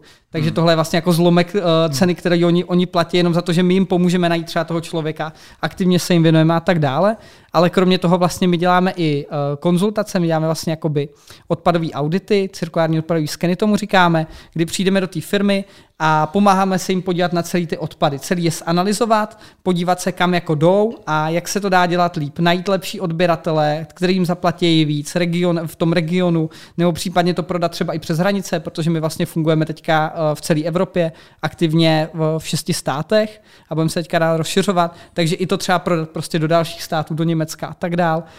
A tohle vlastně všechno obsahuje ten audit, my uděláme nějaké hodnocení, ukážeme jim ty úspory, které se v případě některých firm můžou pohybovat až třeba jako v řádech desítek milionů. Máme i zkušenosti uh, s firmou, kde to bylo úspora jako 33 milionů za, za ten rok, což je vlastně jako uh, úspora, která se opakuje v těch letech dál a dál. Hmm. To znamená, jenom ne, neušetří jenom 33 milionů, ale ve všech těch dalších letech je ušetří taky. Hmm. Takže to už jsou jako fakt velké částky, které těm větším firmám a velkým firmám se dají takhle uspořit jenom na tom, že se jako zamyslej, zamyslíme s nima nad odpadem. Kolik máte firm na té straně, který nabízejí ten odpad a na druhou stranu na té, který jako poptávají ten odpad. Jo, to záleží uh, hodně na segmentech, protože třeba v České republice v oblasti plastů, tak máme vlastně skoro všechny recyklátory už, uh, ale co se týká pak nějakých segmentů jako, uh, staveb, jako stavebních materiálů, tak tam je to daleko složitější, to je jako hodně konzervativní sektor a moc, jako, moc se mu jako nechce takhle online fungovat, ale třeba plasty právě jsou takhle super, protože se dají obchodovat velice jednoduše do zahraničí a jako děje se to pravidelně, takže tam je to pro nás jednoduchý, tam máme skoro vlastně všechny plastové recyklátory, u papíru jich máme, uh, vzhledem k tomu, že jich tady skoro, jako, skoro žádní nejsou, nebo jich tady málo, tak tam máme taky skoro všechny. A na té straně, uh, pak tam máme vlastně tu větší stranu uh, té nabídky, která je dominantní a tam se vlastně v celkově, jako celkový objem firmy je teďka pět tisíc, který máme z těch šesti států a tam se budeme pohybovat třeba jako kolem dvou třetin, který budou ty producenti vlastně počínají jako malýma firmama od nějakých rodinných truhlářství, vinařství až prostě po firmy jako je Škodovka, Siemens, Coca-Cola a tak dále. To taky asi vlastně ty si, ty si to už předtím naznačovali, jsme se bavili o té mafii, že v rámci toho eh, vašeho působení té firmy se to asi těm lidem, kteří jsou eh, v tom odpadu nějak zainteresovaný, se jim to asi nemusí líbit, jo? protože jim teoreticky jako přebíráte kšefty tím, že ten odpad eh, neposíláte na skládky, ale dáváte ho k nějakému dalšímu zpracování. Přesně tak. A nejenom těm skládkám, ale i těm vlastně překupníkům, protože tady funguje jako bujel dost velký biznis vlastně s lidmi, kteří jsou to prostřed, hmm. který vlastně jako od někoho ten odpad koupí a pak ho někomu prodají a vydělají na tom. Takže vlastně zvednou celou tu cenu toho odpadu. Ale ve chvíli, kdy my jsme schopni propojit jako online, nebo vlastně oni jsou vlastně ty lidi sami schopní se propojit online, jako bez naší větší pomoci, když tam ten materiál přidají a zve jim recyklátor, tak už si to prostě domluví sami. A tak to vlastně funguje ve většině případů. A jsou vlastně schopní vyškrtnout toho prostředníka, tím pádem získat víc peněz z toho odpadu. Takže je to vlastně pro ně výhodný, takže je to jako nebezpečný pro překupníky, ale zároveň i pro ty skládky, který ale jako do devíti let stejně skončí v Česku. Hmm.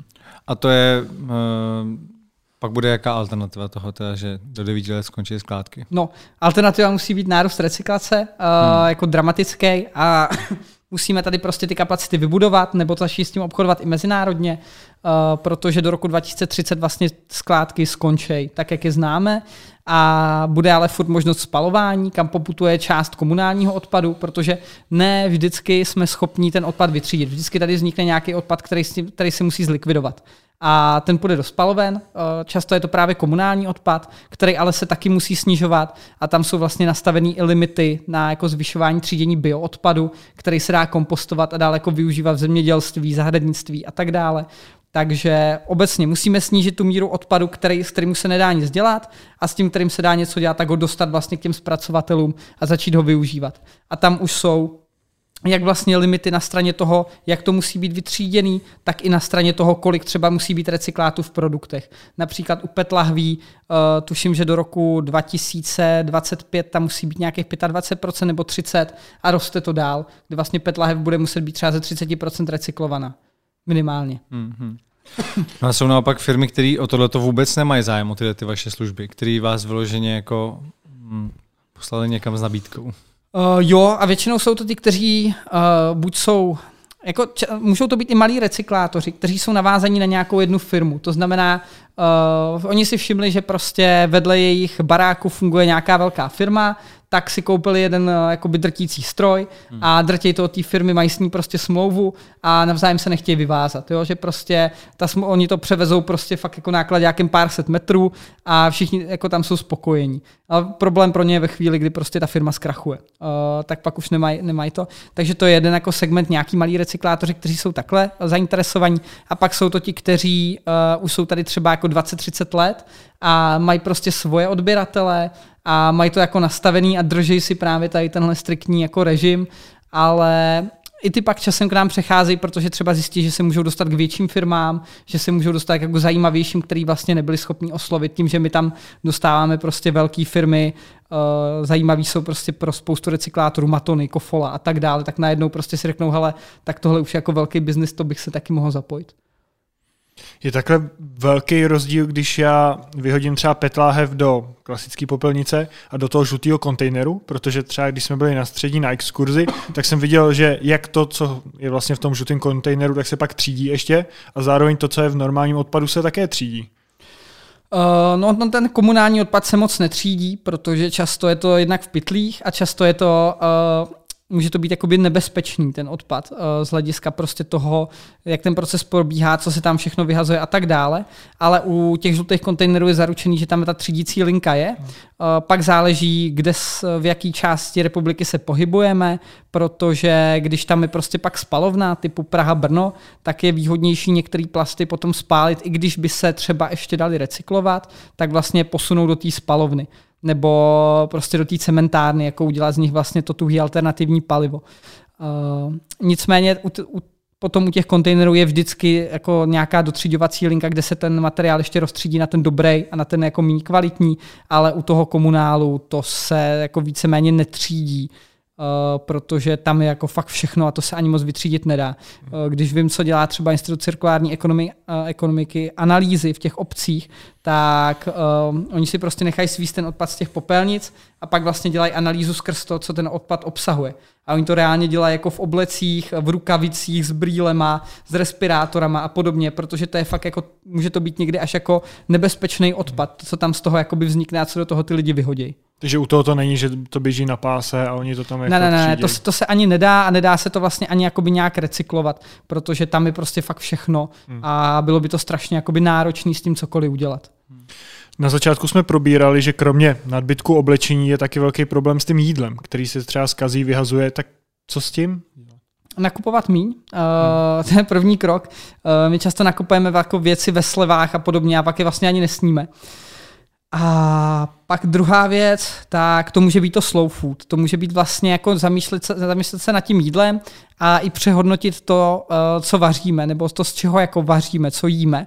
Protože třeba jako z primárních surovin, což znamená vlastně ne z polotovarů, ale z těch eh, zeleniny, ovoce, eh, síru, mlíka a tak dále, tak se vlastně nedá udělat skoro nezdravý jídlo, pokud ho nespálíme. Uh, takže vlastně i z hlediska jako zdraví pro nás je výhodnější stravovat se primárníma produktama, který mají ještě menší stopu než prostě polotovar. Uh, to je jako celkem jasná věc, že polotovar prostě má daleko větší dopad na přírodu a i když je rychlejší potom na zpracování.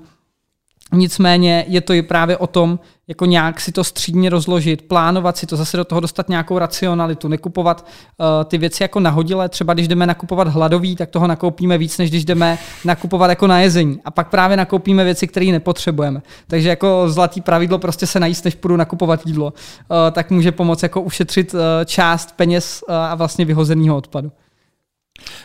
Dá se takhle vůbec na to jídlo aplikovat stoprocentně eh, myšlenka zero waste, anebo spíš se pohybujeme na nějaký minimum waste? Já si myslím, že není, není jako potřeba nutně se spát do úplného zero waste v ničem, Spíše lepší, když prostě tady bude 80% lidí, kteří budou dělat jako nedokonalé omezování toho odpadu, než prostě 2% lidí, kteří se maximálně omezí s hmm. odpadem. A když se prostě nám všem podaří o trochu eliminovat ty plasty a nekoupíme si prostě, nevím, čočku, kterou bychom si koupili v sáčku, tak si ji prostě koupíme do krabičky. Uh, což vlastně není zas takový problém a uh, tady v Praze už je i jeden Albert, který to testuje. Uh, takže i jako řetězce jdou tímhle směrem a bude velice jednoduchý brzo si tohle nakupovat i v řetězcích. Takže pak si prostě vzít plastovou krabičku, do které si to nasypu, tak tohle je jako nějaká velice jednoduchá věc která tomu může pomoct. Stejně taky v těch odpadech třeba nosit si vlastně opakovaně tu krabičku na jídlo, kterou dostaneme někde. Teďka v době jako takeaway je to úplně základ vlastně vzít si znova tu krabičku, kterou jsem tam dostal, když ji pak jako umiju za minutu, tak je lepší, než produkovat zase další a další hmm. plast, který se jako nemusí zrecyklovat. Takže za mě je lepší snižovat ten odpad, nenutně za každou cenu se spát do zero waste, ale spíš se snažit ho prostě nějak jako vědomě eliminovat tam, kde to jde. Jo, já myslím, že v tom hlavním rozhovoru jsme probrali to nejdůležitější. Máme na tebe ještě několik otázek do bonusu. Ty jsi třeba pracoval na jedné prezidentské kampani pro jednoho kandidáta, tak to určitě proberem.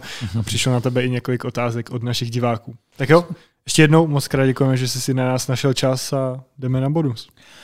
Vám děkujeme, že jste nás poslouchali, že nás sledujete. Určitě, pokud se vám tenhle ten podcast líbil, tak klikněte, klikněte na odběr, aby vám neuniknul ani ten další a pokud chcete slyšet bonus, tak můžete zavítat na náš Patreon. Tak zase ahoj. Díky, ahoj.